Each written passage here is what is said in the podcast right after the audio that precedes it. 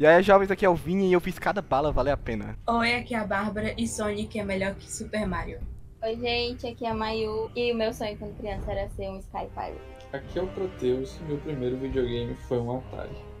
Caralho, mano, eu peguei um Atari também. É muito bem, galera. Nossa. Estamos aqui de volta com o MachuCast mais uma vez, MachuCast número 3.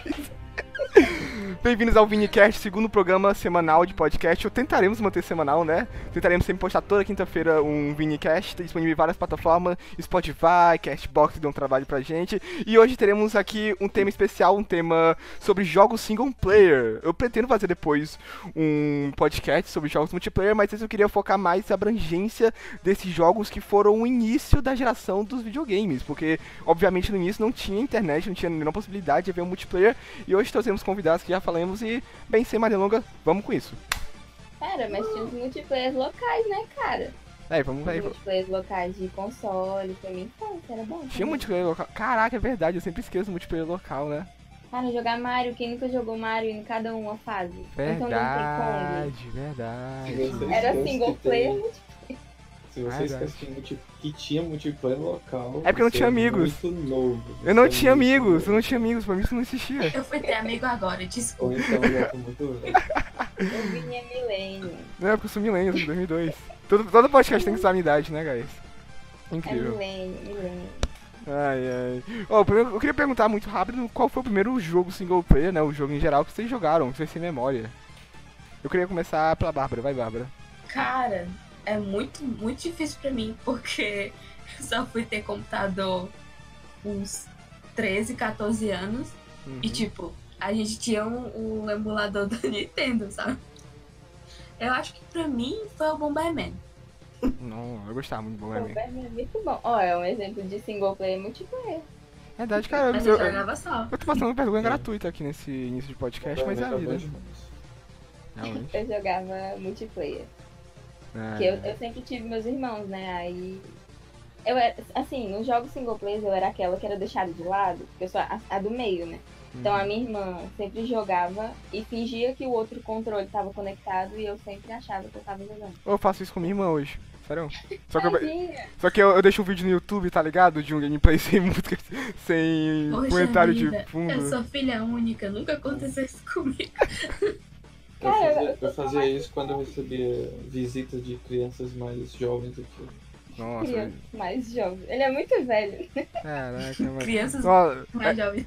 Essa geração mais recente, o povo que nasceu em 2008, por aí não vai saber como é a dificuldade de você tá jogando videogame na sala e a sua mãe tá limpando a sala e o controle vai lá e passa. E você perde todo o seu save, ou quando a criança ela puxa muito forte o controle. Nossa, minha mãe já derrubou meu PlayStation 2. Ah, a minha também. Eu tava jogando Final Fantasy X. Depois disso, o jogo nunca mais voltou. Foi muito trauma na minha vida. Vocês estão falando de jogos muito recentes, cara. PlayStation 2. Ah, PlayStation 2 pra mim foi o meu terceiro videogame. Eu sou idosa, cara. PlayStation 2 é muito recente. Ai, meu Deus, cara. É porque pra mim o PlayStation 2 foi o videogame que eu tive maior contato. Primeiramente, eu tive um Super Nintendo, que foi do meu tio, que eu quebrei logo em seguida, porque eu não lembro como quebrei, mas eu tava brincando de Power Ranger, e na minha mente aquilo era um morfador, aí aquilo escorregou no meu braço, caiu no chão, nunca mais funcionou. Ah, não. Nossa, eu te matava. Meu primeiro videogame foi um Atari, eu tinha um jogo do Popeye. Nossa. Meu Deus. Eu não tenho quase nenhuma memória desse videogame, mas depois dele eu tive um Master System, que era concorrente do Mega Drive. Na época era o Master System 3, eu lembro do videogame. E ele vinha com o jogo do Sonic na memória. E o engraçado é que o Sonic que vinha na memória era um Sonic desenvolvido por brasileiros, eu não sabia disso. Nossa, mas isso... O Sonic original era o Sonic do Mega Drive. E esse Sonic que vinha no Master System, ele tinha fases diferentes da do Sonic original. Mas era tipo um mod? Era um mod? Tipo, que eram os brasileiros fanbase ou os parecileiros que trabalharam oficialmente no jogo? Eu tô confuso agora. É porque esse videogame, ele era brasileiro. Ah, eu não sabia, né? Eu tive um Polystation também, só que eu vendi logo, porque eu achei uma merda. Cara, o Unicast também é educação e cultura. Quando eu cresci, que começou a ter jogo retrô pra... pra mobile, né, e tal. Eu lembro que até um tempo a SEGA disponibilizou o Sonic pra você jogar mobile e outras plataformas. E aí eu fui baixar e na minha cabeça eu ia jogar o Sonic que eu joguei quando era criança. Não era. Só que quando eu passei a primeira fase já não tava igual a que eu joguei, né? Então eu achei, não, ok. Mas que eu esqueci como era e tal, beleza. Quando eu fui pra segunda, que não tinha nada a ver com a fase que eu lembrava, eu fui pesquisar e eu descobri que era isso. Ele foi de automate. Tem alguma coisa errada. Eu não joguei o Sonic original, eu joguei um Sonic do Brasil aqui, desenvolvido por brasileiro. Eu lembrei daquela versão do Resident Evil 4 que tinha pra PlayStation 2, que era modificado com a música do Michael Jackson. Vocês já chegaram a jogar? Eu joguei um Devil May Cry que a trilha sonora era 50 Cent. Mano, mas tem muito isso no Brasil, tá ligado? Tipo, tem muito GTA. Tem muito GTA que os caras botam GTA Rio de Janeiro e botam as músicas BR nada a ver, tá ligado? É muito bom, cara. E modifica a roupa da PM, né? E os exatamente. Isso tem até hoje. Se eu vou no Mercado Central, que é a minha cidade hoje, eu consigo ver um GTA 6. Que provavelmente é um GTA, tipo, pra PS2 ainda. Que é um GTA San Andreas enfiado de mod até o talo com um processador do PS2 chorando. Porque não consegue aguentar aquilo todo. Eu quero. Preciso dar uma volta em Sobral.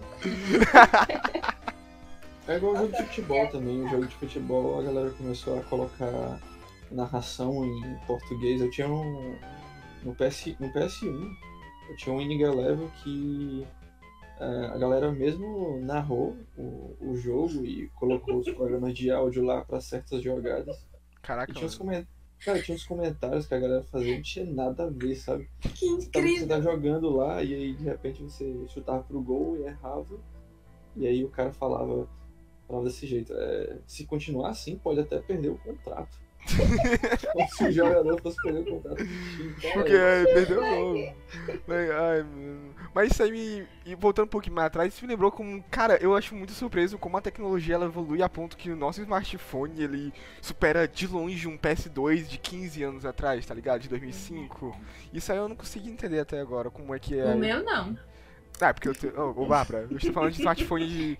Ah, o teu supera, Bárbara. Qual é o smartphone? Tu pega o WhatsApp e pega o PS2. Pega o jogo de PS2. Boa comparação. É, cara, você pega um Xiaomi aí, o Xiaomi vem com 64GB de RAM, uma Nossa placa de vídeo de... 8GB por R$4, cara. É, não, é porque a teoria que não é teoria... Eu criança chinesa, né? O Xiaomi e a Huawei são baratos, vocês sabem, porque eles não escapam da China. Não tem que pagar mão de obra, cara.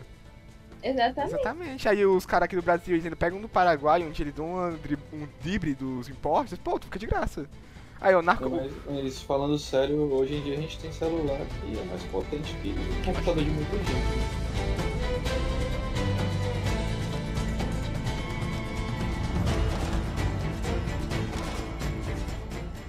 Queria falar agora do assunto que os jogos mais marcaram você de modo single player e de preferência linear. Eu quero botar os jogos mundo aberto, eu quero fazer um debate de jogos mundo aberto mais pra frente. Porque pra mim o meu jogo single player que mais me marcou, né, além de Mario, que foi o primeiro jogo da vida que eu joguei no meu Super Nintendo, que eu quebrei infelizmente, foi The Last of Us, que... Nossa, vai ter muito caixista aqui me chamando de sonista aqui nesse podcast. Nossa, o cara é muito atual, cara. Não. Eu tô falando do jogo que mais me marcou, a ponto que eu finalizei essa porra 9 vezes, em um mês. Ah, tá, beleza. É um jogo que marcou a sua vida, é um jogo que marcou a sua infância. Ah, cara, eu gosto muito de The Last of Us, tanto que meu início do podcast foi uma frase de The Last of Us, que faça cada tiro valer a pena. Mas quando eu era criança, eu jogava muito, eu tinha lá um CD, eu não sei se todo mundo tinha, que era 2000 jogos da Nintendo e várias coisas no PS2, tá ligado? Eu tenho no PC. Eu jogava muito. 7.000 jogos. Muito Castlevania, cara. Muito Castlevania. Eu adoro Castlevania que tinha naquele jogo. Eu achava muito bom. Além de um Ben 10 pra PS2, que é o Ben 10 Protector of the Earth, se eu não me engano, que é maravilhoso aquele filme. É maravilhoso o jogo. Vocês estão falando de PS2, PS1. Na minha época, eu não tinha console, a gente jogava no computador. A gente ia, tipo, em livraria, aí tinha um CD-ROM, se vocês estão ligados. Sei. Aí tinha uns 80, 100 jogos. Aí, tipo, era um joguinho besta, aquela de matar umas bolinhas. Eu jogava isso, cara. Tá, diga, minha querida. É, diga, muito triste que eu não jogava esse jogo. O primeiro jogo de PC mesmo que eu joguei era um... É porque o primeiro PC que eu peguei, que não foi meu, foi um da minha avó, que era horrível. Era Intel Atom, Windows Vista, sem placa de vídeo, processador horrível. Windows Vista é melhor Windows. Ah, não. Windows Vista é melhor Windows. Mas foi um pinball que vinha junto no computador e eu adorava. Eu tava, meu Deus, como é muito realista. Olha os gráficos do pinball, mano. Parece uma máquina de pinball de verdade. Que cara, eu jogava no colégio, na aula de informática. O meu primeiro de PC foi o Need for Speed Underground. Cara, é muito legal. Eu ia pra locadora só pra jogar ele. Eu amava demais. Nossa, ele sim, eu ficava impressionada com os gráficos. Uau, tão foda. E quando batia na água, que tinha subiágua no carro, nossa, eu ficava maravilhado. Hoje em dia... Eu acho que hoje em dia, com a evolução tanto da ficha técnica quanto hardware no geral, é bem difícil você ficar impressionado com gráfico. Porque se você olha um jogo com gráfico bom, você... Ah, ok, é um gráfico bom. Não tem como essa explosão de uou, esses gráficos que a gente tinha na época, principalmente na troca de geração do PS2 pra PS3, que foi o explosivo de hardware, a mudança de hardware e de gráfico mais gritante, pra minha opinião. Cara, eu tô vivendo isso hoje, porque eu jogava... Eu tô com PC novo agora, né? Então, tipo... O que eu jogava era com os gráficos no mínimo. Agora com o PC, eu ainda me surpreendo com os gráficos. É bom ainda. É porque eu tô pegando uma missão minha, que eu sempre joguei em console. Eu nunca tive um PC voltado rico pra jogar. Não console, é rico, cara. Console era pra povo que não tinha dinheiro pra comprar um PC. Porque era mais barato. E, obviamente, porque o computador era muito caro antigamente. Hoje em dia, cara, tu compra um computador de R$2.000, dá pra rondar a maioria dos jogos no médio, tá ligado? Hoje em dia, na verdade, é o contrário. Hoje em dia é muito mais fácil você montar um computador do que você manter um console atualizado com os jogos que vão lançando.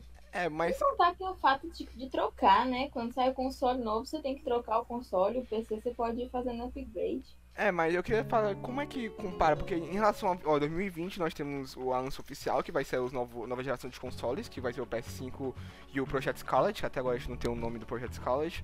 Mas como é que, pro teu se entende mais nessa área, o tempo de vida de um PC voltado para jogos? Quanto tempo ele dura? Porque em geração ao console foi 6, 7 anos. Um PC ele conseguiria passar esse tempo numa boa, rodando os jogos, mantendo a qualidade de jogos? Sim, consegue. Até porque o hardware do console, quando ele sai, ele já tá ultrapassado referente a hardware de PC. Entendeu? Então, com o PC você tem uma vantagem que você não tem no console, que é você poder modificar os gráficos e deixar o jogo rodando no FPS que você quer, de acordo com o jeito que você quer. No console, até hoje, cara, se a empresa lança um jogo e aquele jogo vai sair a 30 FPS, acabou, você vai jogar a 30 FPS e não importa. O cara que joga no PC, se ele quiser colocar o jogo a 60 FPS, ele vai diminuir um gráfico aqui e acolá e aumentar a quantidade de frames dele, entendeu? Pra mim isso também... A tecnologia pra PC, ela avança a cada 6 meses. Então... Quando eles vão lançar um console novo, o console ele já está bem ultrapassado, lógico que referente a PCs tops, né? Não PC de entrada, PC normal. Mas a PC top, quem tem dinheiro para pagar um PC top, ele já está bem ultrapassado. Por exemplo, na época que o PlayStation 4 saiu, que ele estava, sei lá, R$5.000 aqui no Brasil. Caralho, eu lembro. R$5.000 aqui no Brasil na época, cara, você montava um PC muito mais poderoso. Hoje em dia com R$5.000 você consegue montar um PC muito mais poderoso do que um PS4 e muito provavelmente muito mais poderoso que o PS5, talvez. Com R$6.000 talvez. Nós não sabemos o hardware do PS5, mas acho que sim. O que eu ia falar, por exemplo, é o preço das placas de vídeo. Porque tem várias empresas produzindo, elas sempre vão saindo placas de vídeo melhor, que rodam os jogos mais fodas. E o preço não sobe tanto, entendeu? Hoje em dia é acessível a pessoa ter placa de vídeo. Depende, né? Depende muito, porque infelizmente a gente vive numa nação que é cheio de imposto, mas eu acho placa de vídeo uma coisa bem cara ainda, cara. Por exemplo, placa de vídeo de 4... Não, mas comparado não, cara, antigamente... Placa de vídeo barateou muito. Barateou. Eu não sei, eu não sou old school aqui, eu sou... Estou representando aqui os ouvintes da geração Millennium, que eu acredito que seja a maioria. Não, mas o preço desceu muito, cara. Tá mais acessível. Eu maior parte da minha vida, cara, eu joguei só console. Eu só vim mudar pra PC depois da geração do PS3. Foi. Mas, como vocês estavam falando aí de jogo que marcaram vocês e tal, eu não tenho nem como dizer um único jogo que tenha me marcado, cara, porque eu acompanhei a evolução desde o Atari até hoje, entendeu? Então, eu lembro que ninguém me deixou falar os jogos que me marcaram, né? Eu também não falei. É verdade, mas vamos em ordem. Primeiro o MachoCast, primeiro os machos vão primeiro. Vai ser a nova regra aqui do ViniCast que eu acabei de inventar. Bárbara, vamos montar nosso próprio podcast. FemiCast, será que tem? Deve ter um FemiCast, tá ligado? Vai ser Maiu Bárbara Cast. Nossa. Ou Baiu, pronto. Baiu. Ó, Baiu Cast é legal, é. Baiu Cast. Ô, Proteus. Mas, mulher! Mas qual foi o jogo que tu acha que tu tem mais tempo jogado na infância, né? Porque hoje em dia tu só fica jogando Destiny o dia todo com a Mayu. Tipo, hoje em dia eu não jogo só Destiny. Ontem mesmo eu finalizei Ace Combat pela segunda vez, hoje eu tava jogando Control. Mas assim, por exemplo, do Master System, né? Pra mim foi o Sonic. E tinha um outro jogo lá que era do Michael Jackson.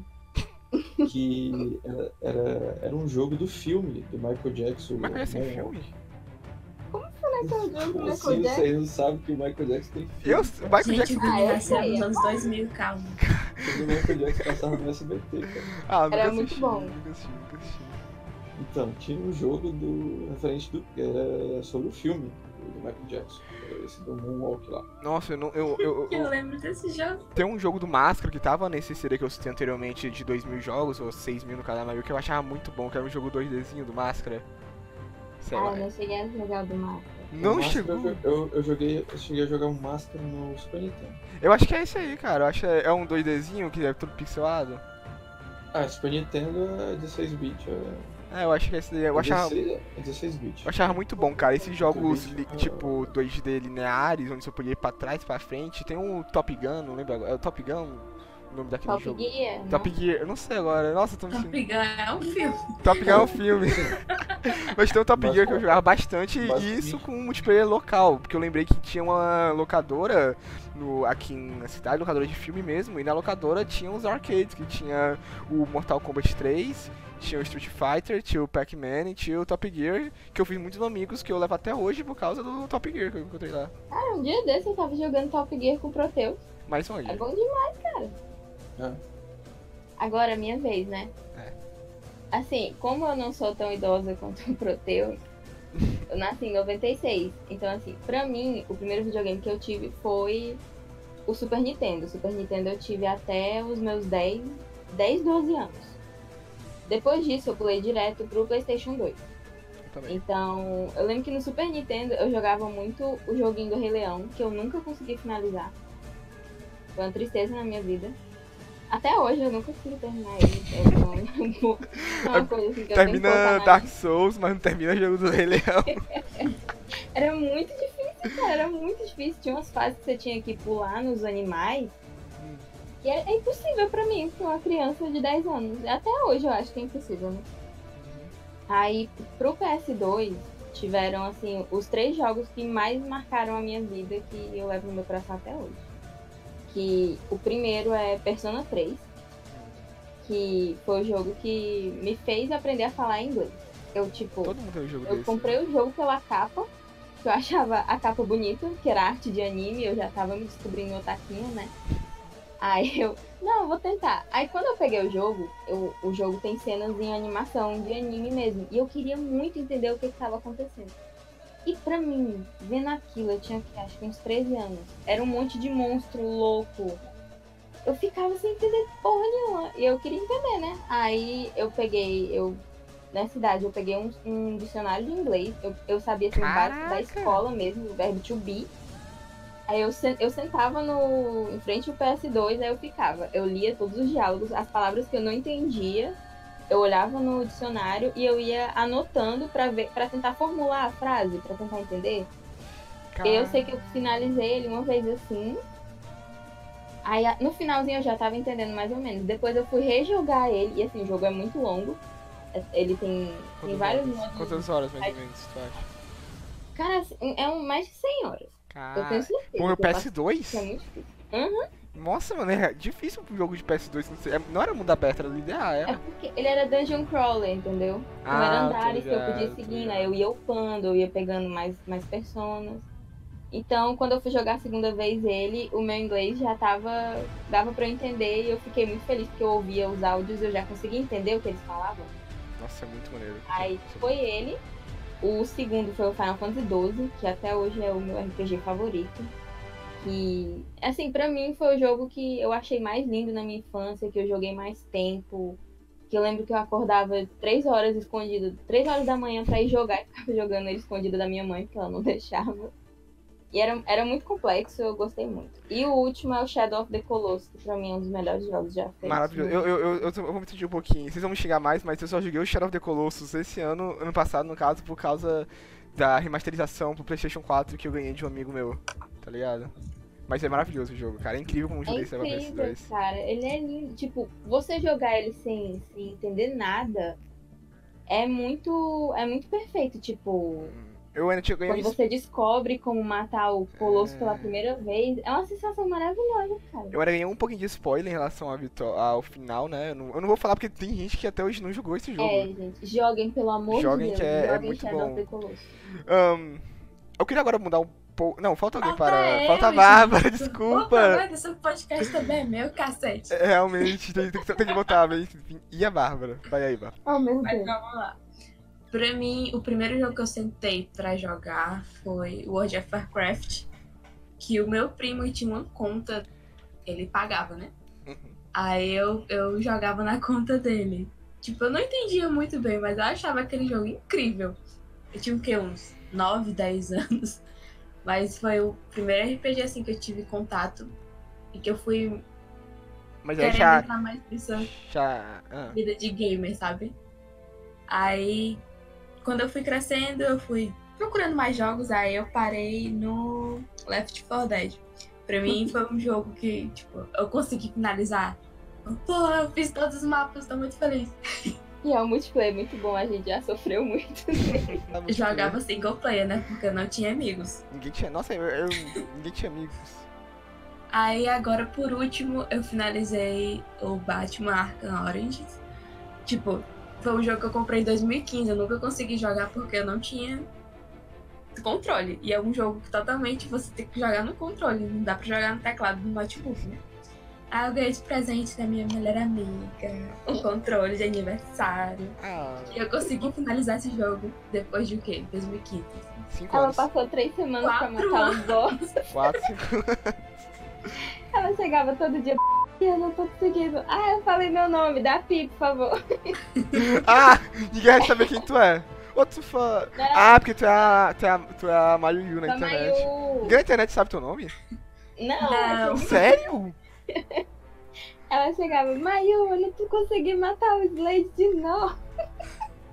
Mas quando eu consegui matar, foi o dia mais feliz da minha vida. Eu lembro da alegria dela. Eu chorei, foi lindo. Mas é isso, esses são os meus joguinhos favoritos. Ok, agora eu queria... Eu só falei um, né? Eu também só falei um, o problema foi que elas inventaram de falar quatro.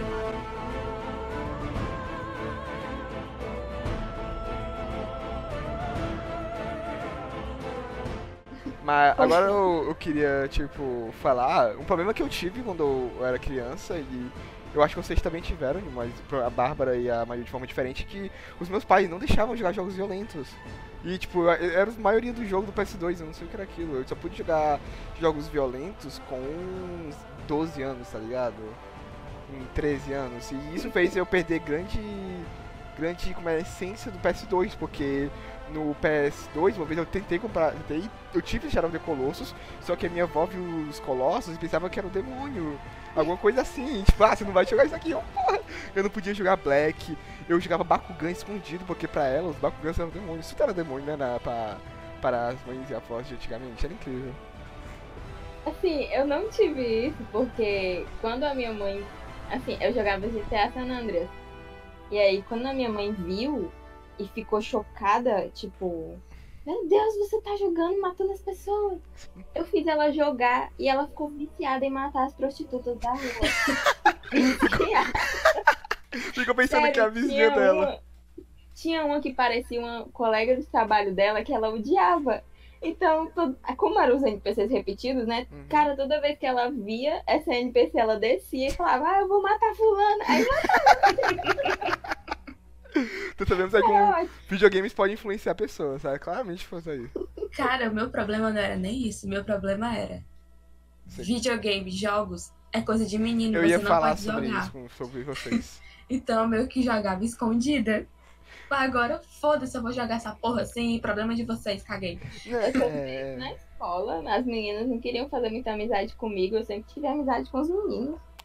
Eu não tive isso, eu sempre joguei os jogos que eu tinha vontade de jogar, até porque na época também eram jogos bem infantis, né? Super Nintendo, Nintendinho... eu acho que... Tem algum jogo... Quando ele era mais velho... Quando veio, por exemplo, o God of War, que você lançava o jogo e tinha que transar com as prostitutas e tal, pô, eu já era adolescente e... quisesse jogar com a porta do quarto fechado, então... Bom, esse menino aí com porta do quarto fechado, adolescente, e aí a mãe já sabe o que é, ela fica quietinha, nem sabe o que é videogame, tá ligado? Eu acho que só eu sofri com isso, né? Mas eu achei bem chato. É uma coisa que eu não me arrependo, porque não tem nada que eu posso fazer, mas é o que eu me lamento até hoje, porque eu perdi muita variação de jogos, muita variação de jogos. Como God of War 1, eu joguei com uns 14 anos, tá ligado? E hoje eu sou fanático por God of War. Eu amei o jogo novo que lançou, que... Nossa, eu fiz de tudo pra jogar o mais rápido possível pra não ganhar spoiler desse jogo. Eu peguei prestado de amigo. Eu não gostei de God of War. Eu sempre fui viciada God. Eu sempre fui viciada na mitologia grega, aí quando eu fui jogar eu fiquei tão puta, cara. Por quê? E distorcia tudo pra mim, aí eu não vou se fuder esse cara, que merda pra sair mexendo com os caras que eu gosto. Aí eu parei de jogar. Não, mas eu sempre fui de mitologia grega, eu acho que é por isso que eu gostava muito de God of War, porque querendo ou não, eu li uns livros de mitologia grega, sem ser Percy Jackson, né, que eu sou fanático de Percy Jackson, que os deuses, e até em Percy Jackson, os deuses eram muito filha da puta, e eu tinha um ódio pelos deuses gregos, tirando o Poseidon, eu fiquei até mal pra matar ele no 3, mas achei bom que eu descontava a minha raiva que eu tinha na literatura, no videogame. Assim, eu não joguei muito, o meu problema era porque eu também não gosto, não é os caras que eu adoro, né, tem um ou outro, mas o problema é que eu achava o Kratos mais odioso do que eles, eu achava ele muito chato, eu não conseguia criar empatia por ele, eu ficava, pô, eu prefiro não jogar, sem contar que pra mim a gameplay, eu nunca fui fã de hack and slash, assim. O que você achou pelo que você não jogou, mas o que você achou pelo que você viu do novo God of War, que tem mais mecânicas de RPG e menos hack and slash, e o Kratos também, porque inicialmente o Kratos era mais voltado pra ser odiado, agora como ele é pai, ele ainda tá tentando ganhar um pouquinho mais de empatia do público. Pronto, o novo eu morro de vontade de jogar, porque ele tá mais humanizado, né, o Kratos? Sim. Sem contar que é mais complexo, você vê que a história é mais profunda, tem desenvolvimento de personagem. Eu gosto dessas coisas. Antigamente eu queria só meter a porrada, né? Mas hoje em dia não. Você tá sabendo da história do God of War? Pra mim, acho que é o meu terceiro jogo favorito de todos os tempos é God of War pra mim. Eu sei mais ou menos, eu só sei basicamente dele... Ah, pode falar spoiler, né? Tá 2 anos no seu jogo. Mocinha. É, mas sem spoiler. O Loki, nossa, eu esqueci o nome do filho dele, caraca. Não pode dar spoiler. Vou jogar quando sair pra PC. Mas pode dar spoiler do God of War. Não pode dar spoiler. Não! Não pode dar spoiler do Shadow of the Colossus, porque, cara, tem muita gente no jogo Shadow of the Colossus. Sério, muita gente. Não pode dar spoiler nenhum. Agora, God of War, todo mundo sabe a história agora, todo mundo sabe que o filho do Kratos é o Loki, essas coisas todas. Eu não sabia disso. Eu também não sabia. Caraca, você não sabia? Eu também não sabia. Como você não sabia? Isso flodou a internet. O filho dele, ele é o Loki. O filho dele. O Loki é filho do Kratos? Não. Exatamente, tem um filho do Kratos que é o... Nossa, eu esqueci o nome do filho dele, sério. Tem um filho o Loki. Tem um filho do Kratos e no final a gente descobre que o filho dele se chama Loki. No nome verdadeiro dele, tá ligado? Que ele é o Loki e tal, e agora o próximo jogo, inclusive a cena pós-crédito do God of War, é o Thor invadindo a casa do Kratos, vai ser a primeira luta do próximo God of War, vai ser Kratos vs Thor, pelo visto. Eita, caralho. Eu não sou empolgada porque eu queria descobrir isso jogando, mas aqui. Ah, mano, eu sabia que você sabia, eu peço perdão. Será que eu dou um... Eu falei que eu não sabia. Eu entendi que você sabia, eu peço perdão, Maio. Peço muito perdão. Eu vou pensar no seu caso. Ah, tá bom. Eu joguei os dois primeiros jogos da franquia, o PS2, né? O primeiro e o segundo. Mas eu também nunca consegui ser fã do jogo e tal. Achava um jogo bacana, mas não era dos meus preferidos, não. Mas eu acredito que quais são os jogos revolucionários? Eu queria entrar em outro debate agora. Quais são os jogos revolucionários que vocês acham que mudou a geração de videogames, desde os mais antigos aos mais recentes? Cara, um que eu penso de primeira é Skyrim, né? Skyrim foi o primeiro RPG grande, assim? Não sei, acho que questão de mundo aberto, eu penso ele como... Bem que teve o Fallout New Vegas, né, mas acho que não teve tanto... Como é que a palavra que fala? Tanto destaque, né? Uhum. É, da minha época, um jogo que revolucionou foi Top Gear. Nossa, Top Gear é muito bom, cara. Top Gear era um jogo de corrida que pra época era muito fantástico. Top Gear, F0... Eu jogava muito Top Gear com meu pai, cara. Tenho saudade disso aí, eu tenho mais memórias. Meu pai nunca foi muito fã de videogame, então minha jogatina com minha família ficava eu e meu pai jogando Top Gear ou PES. E mesmo eu tendo, sei lá, centenas de horas de videogame, nunca fui muito fã de futebol, não gosto de jogo de futebol, mas eu jogava com ele, ele sempre me vencia no PES. Ele não sabia onde era o controle de bola, cara, tipo, onde é a bola, e eu, vem aqui, onde é o quadrado, aqui, quadrado pra esquerda, aqui ele não ganhava. Normalmente assim, eles não apertam qualquer coisa, aí eles ganham, tá? Exatamente. E... Já no PS1, que eu acho que revolucionou pra mim, foi o Tekken. Por ser um jogo de luta... Tekken. Eu sei qual é, mas... Ele é um jogo de luta 3D, porque na geração anterior você não tinha nada 3D. Verdade. Então... Todo mundo estava acostumado com Mortal Kombat e tal, você vai pra frente, pra trás e tal. E aí no Tekken você podia girar pelo cenário. Eu prefiro bem mais esse tipo de jogo de luta. Eu sempre tentei ser bom em jogo de luta normal, como Mortal Kombat ou Street Fighter, eu nunca fui bom. Mas, um jogo de luta que eu fui muito bom, que eu não sei se vocês jogaram, era os jogos de Naruto do PS2, que eu achava incrível. Eu era um monstro de Naruto. Sim, cara, pra mim o Naruto do PS2 foi... É um dos melhores jogos de luta. Incrível, foi incrível. A melhor parte da franquia foi o PS2, depois que foi o PS3... Não, eu gosto bastante. Era o Ultimate Ninja Storm, né? Não, Ultimate Ninja Storm... Depois que ficou totalmente 3D no PS3, aí eu realmente não gostei mais. Ah, eu discordo, eu gosto muito do Naruto do 3D, tá ligado? Inclusive eu sou muito comovente o Naruto do PS2, porque teve um evento de anime aqui na época, quando eu tinha uns 9 anos, e eu fiquei em segundo lugar no campeonato de Naruto no PS2. Eu, caraca, eu sou bom em alguma coisa na minha vida. Olha só, que sim. E eu fui 2 vezes campeão de Naruto Storm 3 e outro de Naruto Storm Revolution. Aqui, eu já tinha mais velho, tinha uns 13 anos, tá ligado? Que eu sou muito bom nesse jogo até hoje e Naruto é o único jogo de luta que eu sou bom, né? De verdade. Eu acho muito bom isso. Nossa, acho que não tem nenhum jogo que eu sou boa. Nenhum jogo online? Se eu ainda tivesse um PS2 com Naruto, eu ia te desafiar. Eu tô com meu PS2 aqui, cara. Vamos qualquer dia, vamos fazer isso aí. Vamos, eu apoio. Se quiser marcar um dia... Tem que marcar isso aí, cara. Eu baixo o emulador. Baixa o emulador, a gente invade a casa da Mayu e a gente vai lá. Tem que apostar alguma coisa. Aposta 1 litro de cachaça. Não, Bárbara, só tu é cachaceira. É, só tu é cachaceira. Mas eu quero testar a cachaça que a Bárbara me recomendou. Eu bebo por vocês. Tão espertinha.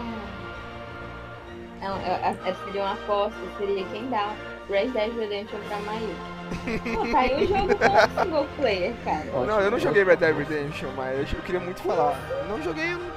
Peraí, eu joguei 1? Não joguei o 2? O 2... Eu não joguei, mas o 1 é maravilhoso. Mas é muito bom, cara. Mas toda a Rockstar, ela é uma empresa muito feita disso, né? De jogos incríveis que marcaram gerações. E eu queria iniciar esse debate, que é jogo de mundo aberto. Que eu não tô com mais paciência pra jogar jogo de mundo aberto. Sério, eu não tô com paciência. É porque eu tenho um toque. Quando eu tenho um jogo de mundo aberto, eu tenho que fazer tudo do jogo. Tudo no jogo. Aí, às vezes, por exemplo, eu tô tendo esse problema agora com Assassin's Creed Odyssey. Que eu peguei. Eu tô na terceira ilha. Porque eu quero sempre zerar a ilha, eu quero fazer todas as subquests da ilha, eu quero fazer tudo, e com isso eu não avanço na história e eu fico sem paciência de uma coisa que eu não consigo me controlar. Então, mas isso é bom? Eu não sei se é bom, cara. Eu tô sem paciência pra jogar esse tipo de jogos mundo grande, mundo aberto. Mas assim, o que eu vejo o problema é quando você coloca isso como uma obrigação. Tipo, eu jogando The Witcher. Eu gosto muito do fato de todo lugar que você vai, você ganha, sei lá, umas 5 missões novas diferentes.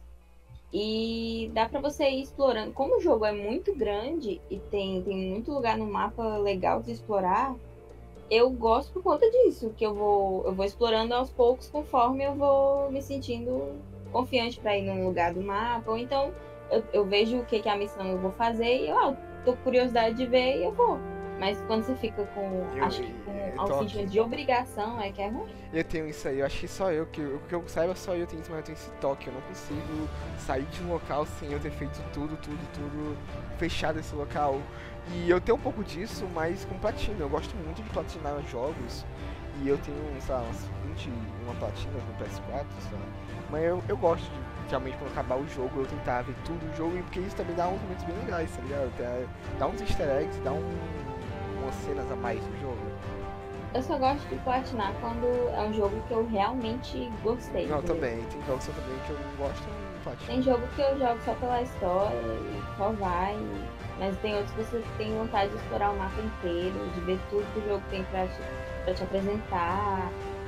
É o tipo de coisa que você encontra só em single player, né? Atualmente eu tô... exatamente, eu acho uma coisa muito ruim em multiplayer, porque não tem esse sentimento, tá ligado? E porque o multiplayer, muitas vezes, ele fica bem repetitivo, tá? É muito difícil um jogo multiplayer se manter constante, sabe? Eu tive muito problema isso com o Overwatch, que eu não falei, mas o Overwatch tem um ranking, e o maior ranking de todo é top 500, eu já fui top 403 no Overwatch, eu era muito bom. Só que os caras pra mim cagaram um jogo e tá um jogo totalmente desbalanceável e injogável agora. Porque o estilo de gameplay dele é repetitivo, né? Não, bom, um dos motivos de não gostar de LoL também é esse. Aquele jogo que você vai no mapa com tantos jogadores, vai se enfrentar, não sei o que, e acabou, entendeu? Pra mim, esse tipo de jogo não me agrada. Verdade. Overwatch... Todo jogo também tem sua vida útil, né, cara? Tem que... Até aqueles MMO online, chega um momento que você acaba começando a depender da empresa, dela começar a lançar mais conteúdo novo, porque você já esgotou o conteúdo que eu possuía. Ou ela simplesmente abandona o jogo, tá ligado? Acho muito chato. Aconteceu isso com Dragon Nest, não sei se ninguém conhece, mas era um MMO que tinha. Eu jogava muito, com licença, para de ir. É porque todo mundo que a gente conhece, a Bárbara chega, você joga Dragon Nest? Você quer jogar? Eu queria agora falar quais são as franquias de single player que vocês mais gostam. No caso, essa franquia aqui, independente do jogo que sair, ou eu curto muito o jogo, eu vou comprar ele. E eu queria também que vocês falassem qual é o jogo favorito de vocês. Pra mim, uma das minhas franquias favoritas, mesmo não tendo vários problemas, é Assassin's Creed. E pra mim o melhor Assassin's Creed de todos que marcou minha infância é o Assassin's Creed 4, também conhecido como o melhor jogo de piratas da face da história. É muito bom, nossa, eu nunca joguei. Cara, o Edward é um personagem que até hoje a gente ganhou simpatia muito grande com ele, e o roteiro não é bom. Eu tava jogando tipo... O modo história é muito ruim, o roteiro, mas a gente ganhou simpatia com o Edward, que eu não sei de onde sai. A personalidade dele, né? Exatamente, cara, é muito bom, cara, o Edward. Qual é a franquia de vocês? Pra mim, eu já falei aqui, né, mais ou menos. Assim, a franquia que eu gosto, que até hoje eu acompanho, que eu confio, é Persona. Eu diria Final Fantasy, mas pra mim Final Fantasy já se perdeu. Eu nunca joguei Persona, acredita? Nunca joguei. Persona, assim, pra quem é otaku que nem eu, né? É muito bom porque ele é um RPG situado... Nos cenários atuais, em Tóquio, geralmente, ou então em algum outro lugar do Japão. Então, é muito desse... É como se você estivesse jogando um anime, entendeu? Eu gosto muito por conta disso. As CGs não são CGs, são o estilo de animação e tal.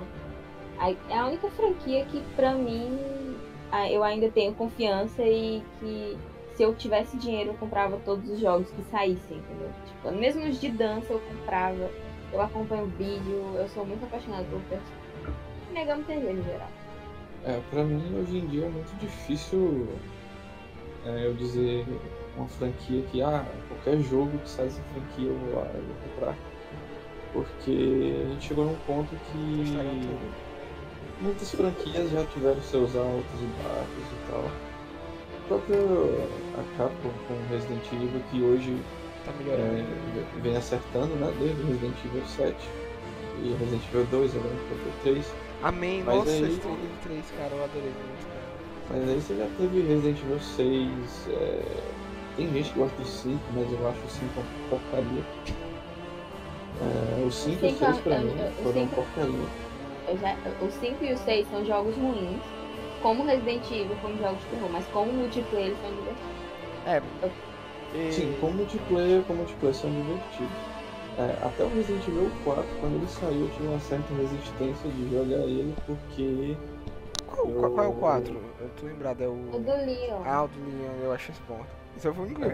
É muito bom. É muito bom. Porque eu era muito acostumado com a trilogia original do PS1. Então eu tava muito acostumado com aquele estilo de gameplay, eu tava esperando algo naquele tipo, só que com os gráficos melhorados. E de repente você vai jogar com o Leon, você tá na Espanha, no Raccoon City, porque o Raccoon City explodiu e tal, você chega lá e os caras não são zumbis, teoricamente, eles são os bichos controlados pelas plagas, né? Eu juro que não lembro da história, porque eu juro que era muito novo, não lembro da história. Uma coisa que eu achava terrível era você ter um mercante no meio do mapa, que pra mim não fazia o menor sentido, além de que aquilo facilitava muito o jogo. Você ousa falar mal do mercante, cara? Sim, porque aquilo facilitava o jogo demais e aquilo não existia nos outros jogos anteriores. Primeiro você tinha que ralar pra ficar catando bala e decidir qual zumbi você ia matar, qual você não ia lá. Não, você tinha um mercante que vendia vida, vendia bazuca pra você dar hit kill no boss. Mas eu senti muito isso. Eu queria falar agora do Resident Evil 2, né, que foi o último jogo, e o do 7 também. Mas a primeira vez que eu joguei Resident Evil 2, eu não joguei o original, eu curti bastante do jogo, mas eu acho muito maneira a sensação quando você tem que reservar os recursos ideais pra tal situação, qual bala. E a minha maior aflição é quando eu tô tipo, eu tô com uma peça-chave, eu tenho peça-chave, só que eu não posso jogar nada fora. O que é que eu faço? Eu, tipo, o que é que eu jogo fora? Eu fico muito aflito. Você tem que aprender a lidar com a quantidade de item que você pode carregar. Realmente. E isso era muito... Eles conseguiram replicar, né, cara, do antigo. Ficou muito bom. Cara, o japonês pra criar puzzle e esse tipo de complexidade, eles são muito foda, cara. Incrível. É, se você jogar Resident Evil 0, você vai ver a dificuldade que você vai ter de sair da porcaria de um trem. Cara, tem segundo andar, tem aranha de... Nossa, no Resident Evil 2 eu penei muito pelo puzzle do xadrez, tá ligado? Eu demorei 20 anos pra achar o último local. 20 anos? Nossa, 20 só tem 17. Realmente. Eu tava desde menos 3, aí eu tava... já tava atrás. Teve um jogo que ele era concorrente do Resident Evil na época do PS1, que era o Parasite da Squaresoft. Na época era Squaresoft, hoje é Square Enix. Mas, cara, eu tinha esse jogo do PS1, ele era todo em japonês, Ele era uma mesclagem de RPG com um survival horror, porque ele era o mesmo estilo do Resident, de aquela câmera travada, e você investigar umas coisas, umas mutações que tinha na cidade e tal. Os bichos eram horríveis. Só que a tua personagem, ela upava de nível, ela tinha um nível, ela tinha habilidade de magia que tu ia destravando conforme tu fosse passando de nível, além das armas e tal. E como jogador todo em português, cara, eu tinha que me virar com os puzzles. Japonês. Em japonês, desculpa. Imagina, na época eu não tinha computador, porque computador na época era muito caro e internet pior ainda. Nossa, internet pior ainda. Então o que eu fazia? Eu ia pra pracinha da cidade e tinha uma banca de revista lá. E uma vez eu encontrei na banca a revista com o detonado do jogo. E eu nem dinheiro tinha pra comprar a porcaria da revista. E eu tava travado num código de 4 dígitos dentro de um... pra pegar uma chave lá, cara, que eu já tava, sei lá, mais de 3 meses, eu já tinha desistido de tentar. Eu tava jogando outros jogos. E aí, quando eu vi aquela revista, eu perguntei pra moça da banca: moça, eu posso só folhear essa revista, por favor? Por favor, me informe. Eu quero só saber o resultado. Cara, ela deixou. Eu fui seco atrás da porcaria do código que era. E eu lembro até hoje que é 3330. Ó, se é do cartão de crédito do Proteus, todo mundo já sabe agora que é 3330. Não, pior que não. Mas se alguém tiver ouvindo, tiver jogado para site IV 2, eu tô falando do código da máquina de dinheiro do hotel. Cara. Era o jogo todo em japonês com os kanji, eu não tinha a menor pista do que era o código, cara. Aí quando eu destravei esse código, nossa, cara, foi, sei lá, uma das melhores coisas, um dia mais feliz da minha vida. É um dos poucos momentos, cara, quando você... fui direto pra casa, peguei a memory card e coloquei lá o PS1, fui jogar e consegui pegar a droga da chave. Um dos melhores momentos, cara, quando você passa de um chefão que você tá meses. Porque hoje em dia é mais fácil, porque hoje em dia, por exemplo, um amigo tava jogando Shadow of the Colossus, aí ele foi perguntar pra mim: ah, onde é que mata o Colossus? Mano, você tá jogando Shadow of the Colossus errado, cara. Pois é. Mas... ah, hoje em dia a galera bota no YouTube. É, bota no YouTube. Cara, hoje em dia a galera tem preguiça até de ir no YouTube, ela prefere que tu... Isso. Assim, não, vou perguntar pra um amigo meu que ele já fez, ele vai me ensinar. Ou ele tá ouvindo isso daqui, mano. Farpas não, é apenas tiro da turma. Porque eu não tenho a coragem de ir no YouTube digitar o que eu quero descobrir. É, gente, a geração de hoje em dia tá preguiçosa mesmo, não tem como. Cara, eu passei 3 meses pra finalizar o Zelda do Super Nintendo. 3 meses. História boa, vai. 3 meses. Cara, eu tinha conhecimento zero de inglês. Zero. Eu simplesmente ia falando com todos os NPCs e testando tudo que eu podia. Eu não sei se algum de vocês jogou o Zelda do Link to the Past. Já joguei. Mas não lembro de nada, tinha uns 4 anos. Que alguém tá ouvindo já. É, cara, tinha um lago lá, onde você pegava o teu bumerangue e jogava nesse lago. E a fada te devolvia, e o teu bumerangue vinha bufado. Ao invés de azul, ele ficava vermelho e alcançava mais longe. Cara, todo item que eu pegava dentro do jogo, eu ia lá pra frente desse lago e rebolava lá dentro. Gente, rebolar é jogar. É. Nossa, não, o povo sabe. Cara, dá um troll lá. Que em Fortaleza a galera fala jogar, a galera fala rebolar. Não é a mesma coisa? Dentro do Brasil isso. Não faz muito sentido, mas... Não, eu sofri. Eu sou de Minas. Quando eu cheguei aqui, quando eu era criança, me mandaram jogar um papel no lixo, aí... Tipo, eu na escola, aí, pega aqui, rebola no mato. Eu tive um conflito tão grande, assim, pô, a pessoa nem me conhece. Que literalmente rebolar a bundinha lá, franquinho. A pessoa nem me conhece, quer que eu vá rebolar pra ela, como assim? Ô, agora que todo mundo já falou sua franquia, já, né? Eu não falei. Puta merda, de novo, cara. É o que tu fala. Vai, Bárbara. Fale, Bárbara. Cara, a minha franquia favorita, eu acho que... é a franquia do Batman. Porra, pra quem é fã, é muito foda. Cara, é perfeito. Eu tô jogando agora... Vale muito a pena. O Batman Arkham Knight. Eu tô muito curioso, porque eu tô platinando ele. Eu tô muito curioso, porque a platina dele... ela me chamou a atenção, e é algo que um jogo não faz isso há muito tempo. Que pelo que eu vi... não é spoiler, mas no final do jogo, os maiores vilões, né? Tirando o Arkham Knight e o Espantalho, eles vão estar soltos. E pelo visto, tem uma coisa chamada Protocolo Darkfall, alguma coisa assim, que só acontece quando você derrota todos os vilões. E todos os vilões, e tem uma historinha, tem mini missões, tá ligado? Que são bem grandes, são missões secundárias maneiras. Eu tô muito curioso pra saber como é que funciona a platina desse jogo. Eu acho incrível. Sim, no Orange tem várias... submissões, até que eu nem consegui terminar do Charada.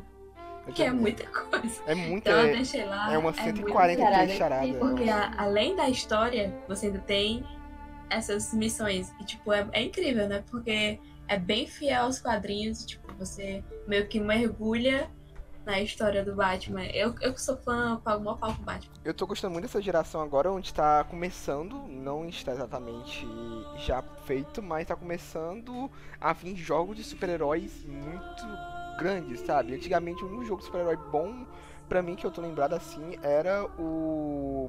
Além do Lego Batman, que eu gostava bastante, era o Spider-Man 2 do PS2. E hoje em dia eu tô jogando o Spider-Man 4, cara, aquele jogo é incrível. Então, é muito bom, cara. Eu joguei muito jogo de super-herói mesmo. O que eu gostei mesmo foi o do Batman. Por essa questão de deles serem muito fiéis, né? Tipo, você vê que é feito com bastante cuidado pra poder pegar as coisas dos quadrinhos e tal. É o melhor Coringa de todos, ainda acho que é o...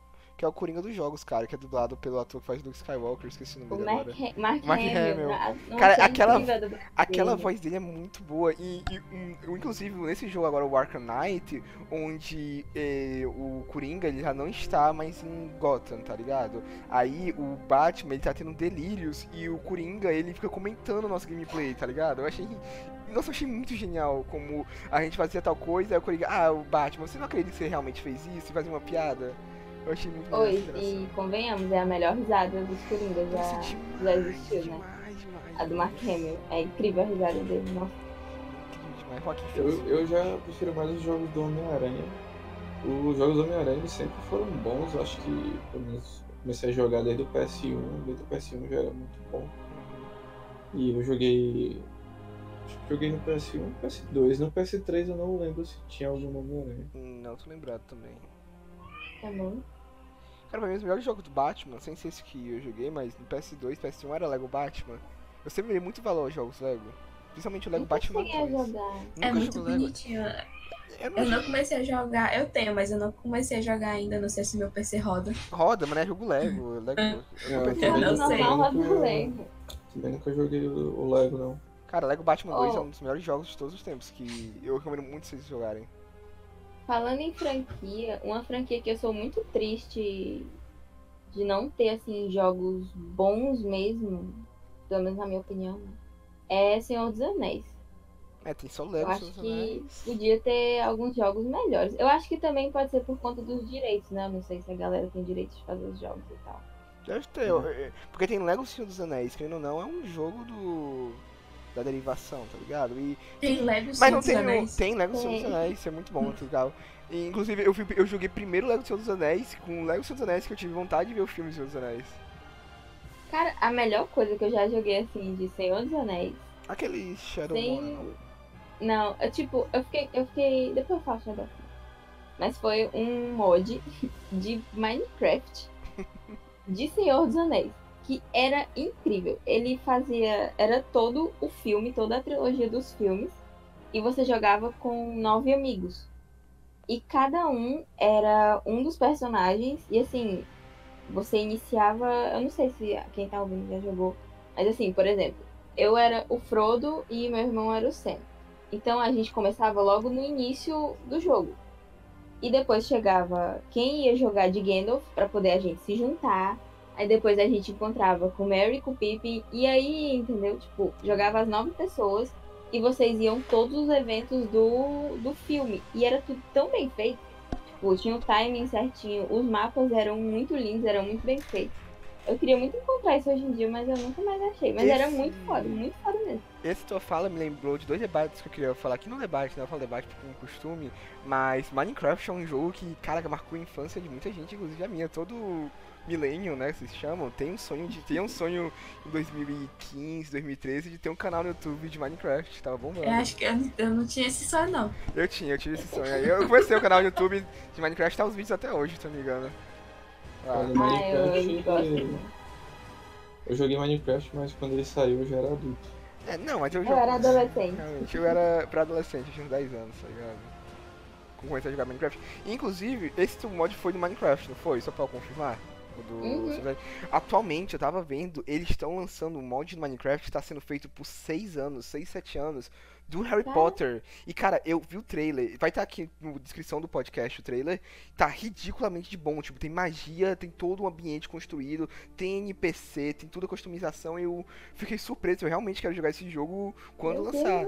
Inclusive, Mayu, galera, a Mayu, que está aqui, ela tem um canal na Twitch, que vai começar a fazer live. Você podia muito bem... Vai estar aqui também aqui na descrição do podcast. Você poderia fazer uma live mostrando esse mod quando lançar, que vai lançar em 2020. Ai, olha aí. Cara, né? É muito bom. Eu vou mandar pra vocês do link do trailer do mod. Foi muito bom, cara.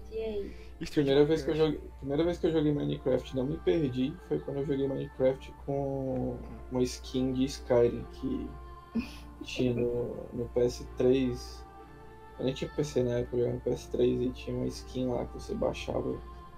Era um mod, né? Era tipo um mod, né? Que era Skyrim, só que Minecraft. Era o mapa todo, era muito bom. É, não era o mapa todo, mas era uma boa parte ali. Tinha Riverwood, Whiterun. Então foi a primeira vez que eu joguei Minecraft, que eu não precisei nem de mapa, porque eu sabia exatamente onde estava indo, porque era tudo muito parecido. Era muito bonito. Ou, uma franquia aqui também que ninguém falou, mas que é uma das melhores franquias de single player que eu conheço, é Pokémon, cara. Nossa, é verdade! Pokémon! Meu primeiro contato com Pokémon foi no... Eu tinha um vizinho, que ele era nintendista, que infelizmente agora ele faleceu, mas ele era nintendista e eu sempre ia pra casa dele jogar Pokémon até o Nintendo Wii. Ele tinha até o Nintendo Wii e eu jogava lá no GBA mesmo, tá ligado? Eu achava muito bom, cara. Nossa, é muito bom, cara. Tipo, é tanto que teve até o filme, né? Vocês mencionaram no último podcast passado. De Pikachu. E eu me identifiquei com a fala. Eu não lembro de qual dos eu convidados. Acho que é. Que a gente não vê esse filme... É, que você vê. Eu fiquei louca assistindo o filme. Porque eu tava vendo os Pokémons que fizeram parte da minha infância. E eu sou muito, muito apaixonada por Pokémon. Tipo, o meu primeiro cosplay foi de Pokémon. Qual foi? Eu tenho isso underground. Qual foi você de Pokémon? Qual foi o Pokémon? Que é isso? O Puzzle. Qual? Eu fiz o Puzzle, uma amiga minha fez o Minun. Eu quero uma foto disso agora. Eu quero uma foto disso agora. Tudo. Mentira, meu. Nossa, foi insana? Sério, um dos meus sonhos é fazer os cosplays da enfermeira Joy. Nossa. Eu sou muito apaixonada. Ô, bora fazer o cosplay. Eu fui de Professor Carvalho. Vamos. Bora. Aí a Bárbara vai de policial Jenny, é. Perfeito. Nossa, mano, é muito bom, cara. É, eu sou muito apaixonada. Quando eu assisti o filme, eu fiquei, meu... Cada Pokémon que apareceu, eu ficava, olha ali. Eu fiquei muito emocionado com o filme também, cara. Mas eu fiquei... Olha, tô triste que não apareceu um Pokémon favorito, que é o Vaporeon, mas... Nossa, mas quando apareceu o Vaporeon, eu vou chorar tanto. Eu não sei da onde que eu tenho, mas eu tenho esse amor por esse Pokémon que eu acho incrível. Eu joguei principalmente Pokémon na casa do meu vizinho, mas, sem dúvida, eu acho que a maior parte do Pokémon, tipo, eu joguei até quando ele faleceu e eu não tinha mais como jogar e tal. Quando eu fiquei mais adolescente, foi no celular, que até hoje em dia é possível jogar pro GBA. Eu acho muito incrível. Nossa, tem um jogo de celular do Pokémon que ele também dá pra jogar no PC, que ele é um MMO, que ele é nos gráficos do... Eu não lembro se é o Alpha Sapphire. Que você consegue jogar com os teus amigos. Acho que eu já fiz a Bárbara jogar ele. Que é com os teus amigos, mas você joga offline. Offline não, né? Você segue toda a história de todos os jogos do Pokémon, só que dá pra jogar MMO. Dá pra ir batalha e tal, é muito foda e é muito bonitinho. Eu tava pensando agora, uma frase que o Proteus falou um tempo atrás, sobre os jogos terem um tempo de vida útil, que multiplayer realmente tem, mas os jogos lineares, vocês acreditam que existem franquias que, tipo, nunca vão morrer? Que, tipo, Pokémon tá aqui, cara, há uns 30 anos, e franquia... Eu acho que não morre não, né? Inclusive tem vários, pode falar, até o próprio Tetris, que mesmo sendo os primeiros jogos, tem um jogo de Tetris hoje em dia que é muito bom, cara, que você joga com musiquinha, que eu tenho ele. Eu esqueci agora qual é o nome do jogo, que vai, o povo joga até hoje. Sim, enquanto a Nintendo continuar com a qualidade dos jogos dela, a gente vai morrer e... o jogo vai continuar. Inclusive, eu acho que a gente tava falando mais cedo, como eu falei, né, que é inevitável que um... Não, acho que eu falei antes de estar gravando um podcast que não vai ter mais exclusivos. Vai unificar de alguma forma, porque tá tendo esse boato que os principais jogos da Sony, né, da PlayStation, vão para o PC, só que a Nintendo, eu acho que é a única que tá mais longe disso. Ela eu acho que é a única que vai se manter, assim... Eu também não, vejo a Nintendo disponibilizando os jogos dela pra PC, não. Inclusive, eu acho que muito genial que a Nintendo fez com o Nintendo Switch. Mesmo não estar acessível no Brasil, devido que a gente não tem uma Nintendo Brasil... No Brasil, né? A gente não tem uma loja oficial da Nintendo, ou seja, leva bem caro o preço. Mas é genial, cara. É um console portátil perfeito. Eu joguei na casa de um amigo meu, fiquei fascinado. Eu tô querendo comprar um até hoje, quando eu viajar pro exterior.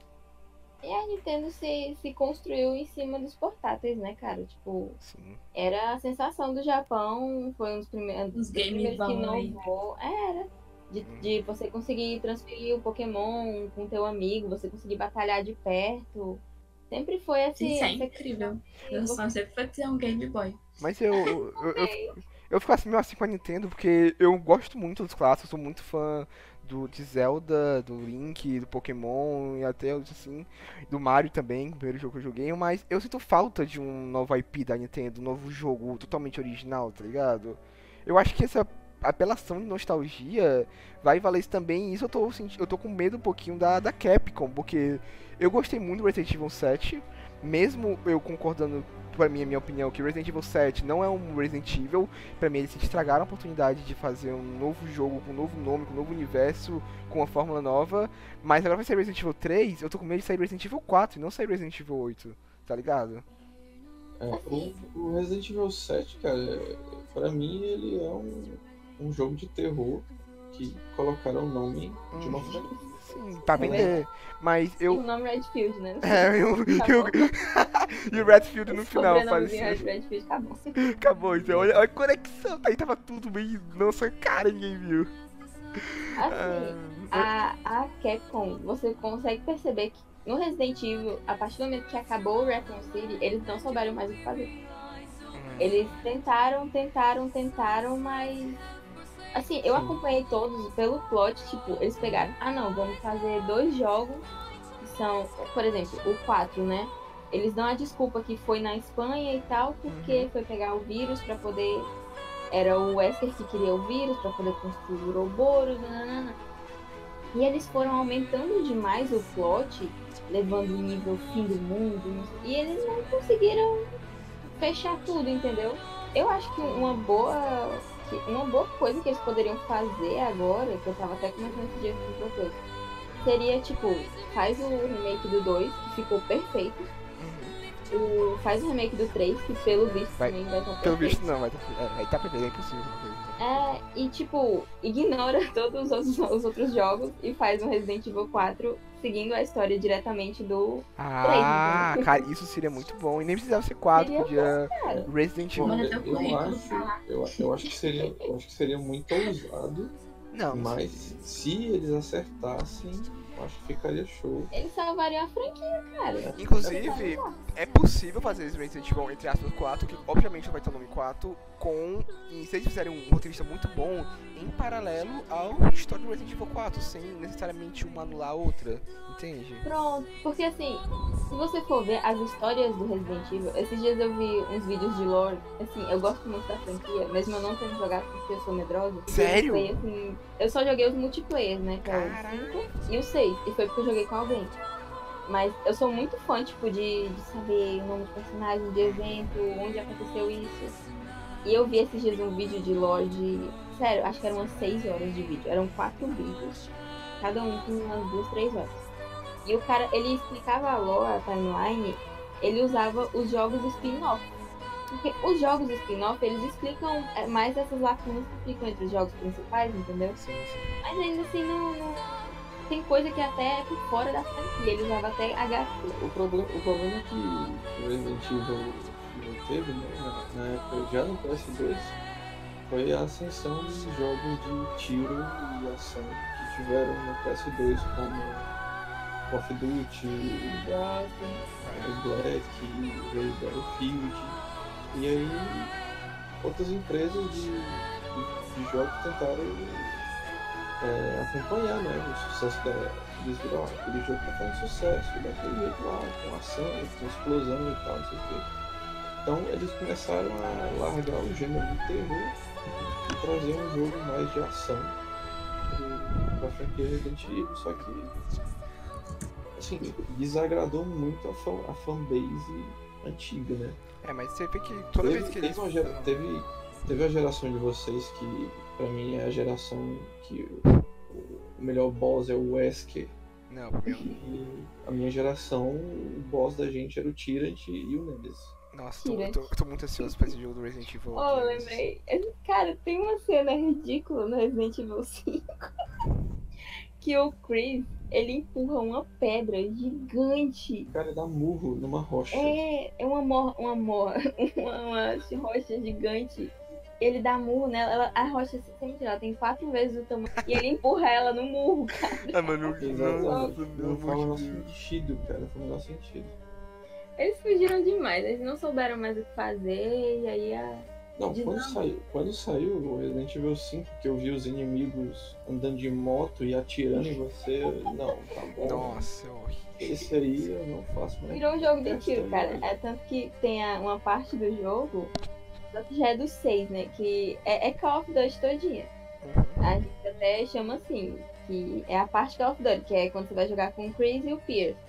Você joga um jogo de tiro, cara. Você não joga contra os zumbis. São zumbis que atiram, são loucos, que andam de moto, que andam de tanque. Caralho, eu nunca joguei o 6. Ela de tanque, zumbi? Eles andam no caminhão, cara, atirando em cima de você. Ah, cara, na parte da ponte, tem avião. Eles pilotam um helicóptero, caças. Gente, e os jogos de terror? Vocês têm algum, sei lá, preferido? O primeiro jogo de terror que eu lembro que eu joguei foi Slenderman, no PC do Windows Vista da minha avó. Nossa, ele era muito milênio. Nossa, eu sou muito milênio, cara. Pra mim era Slenderman, eu tinha mó medo do Slenderman, sem contar o Harold. Vocês viram aquela versão dos Teletubbies? Mano, eu não podia jogar. Uma coisa que eu amava os Teletubbies. Eu falei no podcast passado que eu tinha medo de Teletubbies, só que eu não expliquei por quê. É por causa que eu tinha um DVD de Teletubbies e uma vez eu tava na casa da minha avó e o DVD player dela tava com um problema que só passava preto e branco. E eu botei o DVD de Teletubbies em preto e branco. Meu Deus. Aí você já sabe, né? Então eu não consigo mais jogar Teletubbies. Pois vamos fazer uma gameplay do Vini jogando Teletubbies. É multiplayer, dá pra jogar com os amigos Teletubbies. Eu joguei com meu irmão, eu lembro. Eu aguentei 5 minutos. O Slenderman é um jogo tão bestinho, mas dá medo, né, cara? É incrível. É o modo dele, é a perseguição constante. Que foi se evoluindo para outros jogos como Outlast. E eu particularmente, não sei quanto vocês, eu não curto esse tipo de jogo. Onde, por exemplo, Outlast é um dos jogos mais detestáveis pra mim. Não pelo susto, eu gosto de tomar susto, eu gosto do terror. Mas eu gosto muito mais de jogos estilo Resident Evil 2, onde eu consigo reagir de alguma forma, tá ligado? Cara, o Outlast, não consigo, não. Eu também não... Eu acho legal assistir os caras jogando, mas eu não jogaria porque eu não me conformo de você tá naquele tipo de situação que você simplesmente tem só que fugir do inimigo, sendo que, por exemplo, no Outlast 2, às vezes você tá enfrentando um inimigo que é um velho caquete, que não custa nada você pegar um pedaço de pau e tacar na cabeça dele, cara. Exato, cara, isso me deixa muito inconformado, né? Porque de vez em quando a gente tem que bater no velho, né? Vamos mandar real aqui. Eu não acho ruim porque eu parei, eu fugi. Só que fica lá o tempo inteiro, em vez de pegar tipo uma arma, alguma coisa, seja lá o que for que ele encontrar, cara. Exatamente. Ele prefere ficar filmando. É, estranho. E se escondendo debaixo da cama, cara. Um jogo que faz muita mesclão perfeita entre isso, e eu tava até falando com a Maria sobre isso mais cedo, que vai ter o 2 agora, é Dying Light, cara. Dying Light eu acho que consegue fazer uma mesclagem perfeita sobre isso, porque... Você tem... Quando eu jogo de dia, eu jogo super tranquilo. Eu não sinto medo nenhum. Mas quando fica à noite, eu travo. O Proteus joga comigo, ele sabe, tipo, quando tá perto já de anoitecer, pra mim, eu já quero ficar num lugar seguro e esperar amanhã assim. Não, vamos correr pra cá. Eu, não vou sair. É um inferno. Foda, cara. Eu joguei, sei lá, inúmeros jogos de terror, várias gerações aí. E quando fica de noite, cara, por exemplo, se você não tiver bem equipado pra enfrentar os... Eu esqueci o nome deles lá, dos monstros. Os infectados lá. Eu não lembro. Mas tem um nome específico lá pra aqueles que são os vermelhos, né? É. Cara, a chance de você morrer é muito grande, entendeu? Apesar de que a punição no jogo, quando você morre, não é lá grande coisa. Mas mas é muito ruim você ficar com aquela sensação e fica aquela música. Qual é uma punição grande no jogo? Seria uma punição tipo jogos Dark Souls e Bloodborne, porque eu realmente eu sou muito fã desse tipo de jogo, não joguei Sekiro ainda, tenho que jogar, mas minha maior punição é quando eu perco, eu morro pro monstro aleatório e eu perco todas as minhas almas, meus pontos, tá ligado? Eu me sinto muito lixo, cara. Cara, a maior punição que eu acho dentro de um jogo é ele não ter save automático. Ah, o Dark Souls tem a questão lá de você perder as almas, né, sim, e tal. Sim. Mas é uma coisa que você pode farmar de novo, entendeu? Ah, mano, mas sei lá, eu fico muito puto. É uma coisa que eu não consigo conformar, cara. Eu acho uma posição boa. Eu nunca joguei Dark Souls por medo de ter um ataque do coração de tanta raiva. Eu nunca joguei Dark Souls porque o meu computador não me ajuda.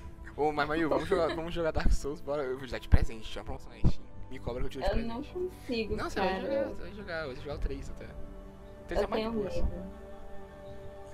O Vini tava falando de susto, lembrei de uma história. Foi até com a Mayu, que a gente foi jogar Undertale. E simplesmente, Undertale, não sei se vocês conhecem, mas tem uma merda de uma flor. Eu tô ligado, é a flower. Era assim, eu peguei Undertale, porque Undertale também eu gosto muito. É um jogo que eu joguei as cegas, né, e me marcou muito pela forma como ele quebra a quarta barreira, né? Sim. Então a Bárbara veio aqui em casa, eu pensei, não, vou colocar ela pra jogar. Depois de jogar, apareceu a Flaury, e a Flaury veio com aquele comecinho de, pegue as balinhas do amor. Vamos ser amigas!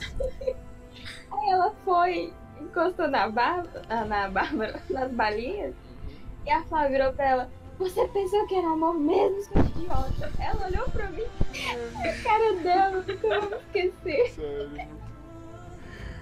Eu sou muito cagando pra jogo de terror, gente. Ah, um jogo que a gente não falou, que é single player, que pra mim, voltando na questão de mundo aberto, né, é um dos melhores mundos abertos, mas que pra mim é um dos jogos, dos piores jogos de terror, mesmo não sendo terror, é Subnáutica. Nunca me fala. Subnáutica é um jogo de sobrevivência debaixo d'água, num mundo alienígena. É muito bom, cara. Me lembrou outro jogo, que eu não tô lembrado do nome, que era nesse estilo que eu joguei também no meu PC. Assim, eu sofro muito porque eu tenho fobia, né? Então, quando eu fui tentar jogar, eu tenho fobia do... Eu esqueci o nome da fobia, mas eu não gosto da sensação de ter muita água acima da minha cabeça ou abaixo dos meus pés. Ah, entendeu? Tô ligado. Tu gosta de ter teu pé tocando no chão da piscina. É, eu não consigo, tipo, nem em piscina de plástico, eu não consigo mergulhar minha cabeça. Porque eu não gosto da sensação. Trauma de infância. Como é que eu tô isso, só que eu tô com aranha, eu tenho aracnofobia. Aí o jogo tem partes que são muito fundas, tipo a profundidade que você... O jogo você não explora, tipo, pros lados, é pro fundo. E é muito bom. Eu só consegui jogar na parte rasa, né, que o nome do mapa são as Safe Shallows. Mas quando você vai indo mais pro fundo, você chega em lugares que você não consegue saber onde é em cima e onde é embaixo. É terrível, sem contar que tem vários monstros submarinos no jogo, monstros gigantes mesmo. E eu amo a história, eu queria muito conseguir jogar, mas é um jogo que eu não consigo de jeito nenhum. Mas é incrível ele, vocês deviam jogar. Oh, eu queria, pra começar a fechar, né, o podcast, eu queria só debater mais dois assuntos.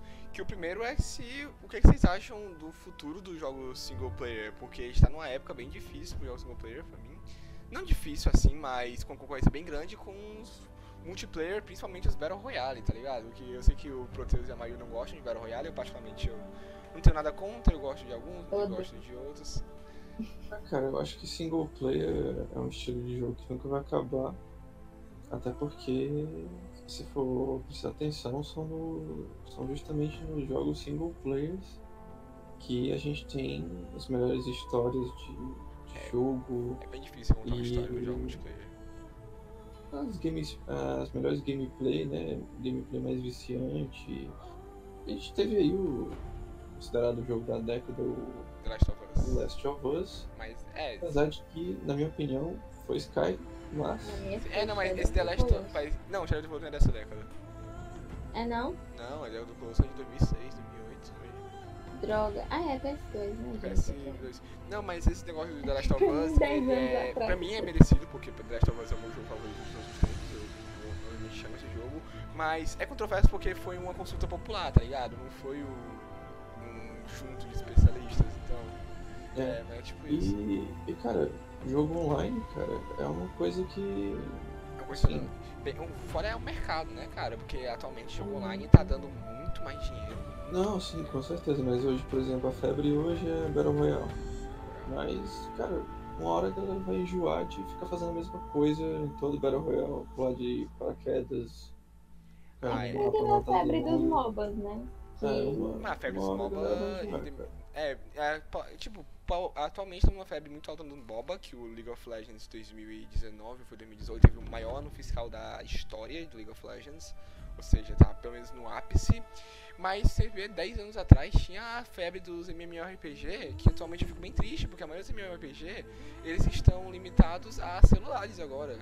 Tipo, não tem mais MMORPG bom para... Sinto muita falta de jogar um MMO bom. Eu tô falando de jogar... Não existe mais. Elseworld, cara. Eu gostava muito de Elseworld quando eu tinha uns 2 anos. Até tem MMORPG bom pra computador, mas não tem uma alguns são pagos, muito caro. Outros pay to win mesmo, né? O cara tem que ficar... Pay to win tá muito grande. O jogo o tempo todo e tal.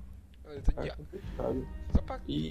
E assim, cara, single player, jogo single player sempre vai ser bom, cara, porque no momento que você enjoar de estar jogando aquele Battle Royale que você gosta, tem um single player mais melhor da vida, se quiser imergir em alguma história, algum outro tipo de gameplay, você sempre vai ter algum single player pra aproveitar, então. Eu acho que pode não acabar, porque a maioria das pessoas hoje em dia que sustentam jogos single player são pessoas que cresceram jogando videogame. São pessoas que já estão mais velhas, ou então... Assim, eu falo pelo meu ciclo de amizade, né? Já estão mais velhas, que hoje em dia compram jogos e gostam de grandes experiências ao jogar alguma coisa. E a outra é aquela grande massa que é viciada em Battle Royale, que é viciada em... LOL e Fortnite, que é gente que, assim, não querendo generalizar, né, mas a maioria só gosta, não gosta de muitos jogos, mas só gosta de jogar aquilo pelos amigos, ou então eu conheço muita gente que só joga League of Legends porque tem amigos que jogam. E a gente que não gosta de jogar nada, mas que joga por conta das amizades. A maioria dos meus jogos que eu fico viciado, tipo Overwatch, que é um jogo que eu amo, eu fui top 500, eu gosto de deixar bem claro. Mas eu joguei por causa que os meus amigos estavam jogando. Isso foi em ordem, foi CS, foi Overwatch e foi LOL agora. Eu só joguei porque os amigos estavam jogando, meus amigos pararam de jogar LOL. Pois é, aí acaba juntando tipo, uma maioria muito grande. Então, tipo, fica uma grande massa jogando esses jogos da massa. É tanto como a gente viu hoje, né, na Twitch. O jogo com mais visualização ainda era League of Legends. 150 entendeu? Mil visualizações contra, eu acho que era Minecraft, era Fortnite, com 80 mil, quase o dobro do segundo lugar. Pois é, e assim, a outra massa... É porque Minecraft... A outra massa é quem compra jogos que são mais caros. E que são jogos de qualidade. Eu acho que fica essa balança, entendeu? Realmente eu não acho que acabe, mas eu tenho medo que acabe. Pra finalizar aqui, eu queria falar uma coisa que eu tô com muita curiosidade sobre vocês, que é o futuro dos jogos VR, tá ligado? Que a gente tá entrando nesse século que promete. Século, nossa! Década! Dessa década que eu acho que vai ser a década onde vai ter um grande avanço dos VR. Provavelmente vai baratear muito o custo. Eu já joguei VR algumas vezes, principalmente em shopping, em casa de um amigo meu. E é bom, o problema é que não tem jogo. Simplesmente não tem jogo. O melhor jogo VR multiplayer é o VR Chat, né? Não, mas eu prefiro o Beat Saber. Beat Saber eu me divesti muito jogando Beat Saber. Eu não sei se o jogo VR vai pegar essa década ainda não, entendeu? Eu acho que sim, cara. Uma década é muito tempo. Compara 2010 com 2020. Jogos é muito tempo. Não, é sério, compara 2010 com 2020. Eu realmente não consigo enxergar isso virando febre ou então virando uma tecnologia mais barata. Virando febre eu acho que não, mas eu acho que já os jogos bons de VR, os jogos com história mesmo, já 2025 já deve ter. Porque o foda é que é um investimento muito alto por um mercado que tá crescendo, porque eu tava vendo um podcast mesmo sobre isso, com especialistas e tal, só sobre VR, onde fala que é muito mais caro você fazer um jogo em VR do que um jogo em normal, porque você tem que pensar em sensor de movimento, tem muito bug em sensor de movimento, essas coisas, e é quase impossível você manter um jogo grande, até por problemas do próprio pessoa, a pessoa fica muito norteada quando você joga muito tempo em VR. Assim... pela minha experiência como otaku pedida, né? Os únicos jogos que eu conheço VR que o pessoal compra são realmente jogos hentai. Existe jogo hentai? Muito. Nossa, agora tô muito tentando pra comprar um VR. Não mentira! Sei que, né? VR, você tem a namoradinha, essas coisas, entendeu? Eu tô com vontade de comprar agora. Eu não sabia que tinha. Me manda depois os nomes aí, sério, eu vou precisar. Eu mando. E assim, eu, por experiência própria, eu não tenho interesse em jogo VR, porque eu não vejo... Como é que eu posso falar? Pra mim afeta muito, dá dor de cabeça. Sim, eu acho que eu só gostaria de um jogo VR que eu não precisasse, tipo... Ficar em pé. Me locomover muito, ficar em pé. Porque eu já tive a experiência, porque eu sofri muito no evento de anime que eu estava lá. Que eles me... Era aquele negócio da montanha russa que você vai no VR. Tô ligado, mas esse tipo assim... Eu quase caí.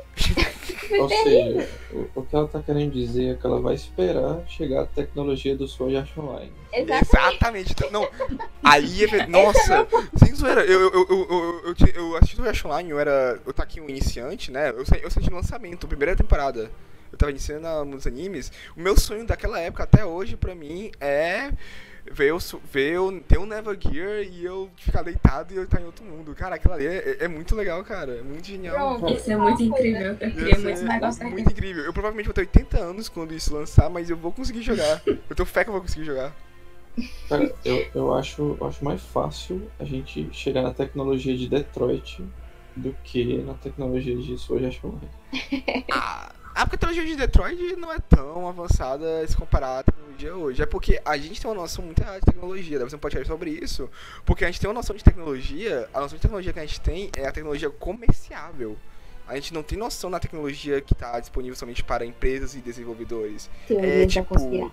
Não é teoria de conspiração, é fato. Tipo, vocês viram, o que a gente tem hoje, o que os grandes povos têm hoje, a gente só vai ter daqui uns 5, 7 anos. Que é um povo que tem essas coisas realmente avançadas, tá ligado? Que não estão disponíveis.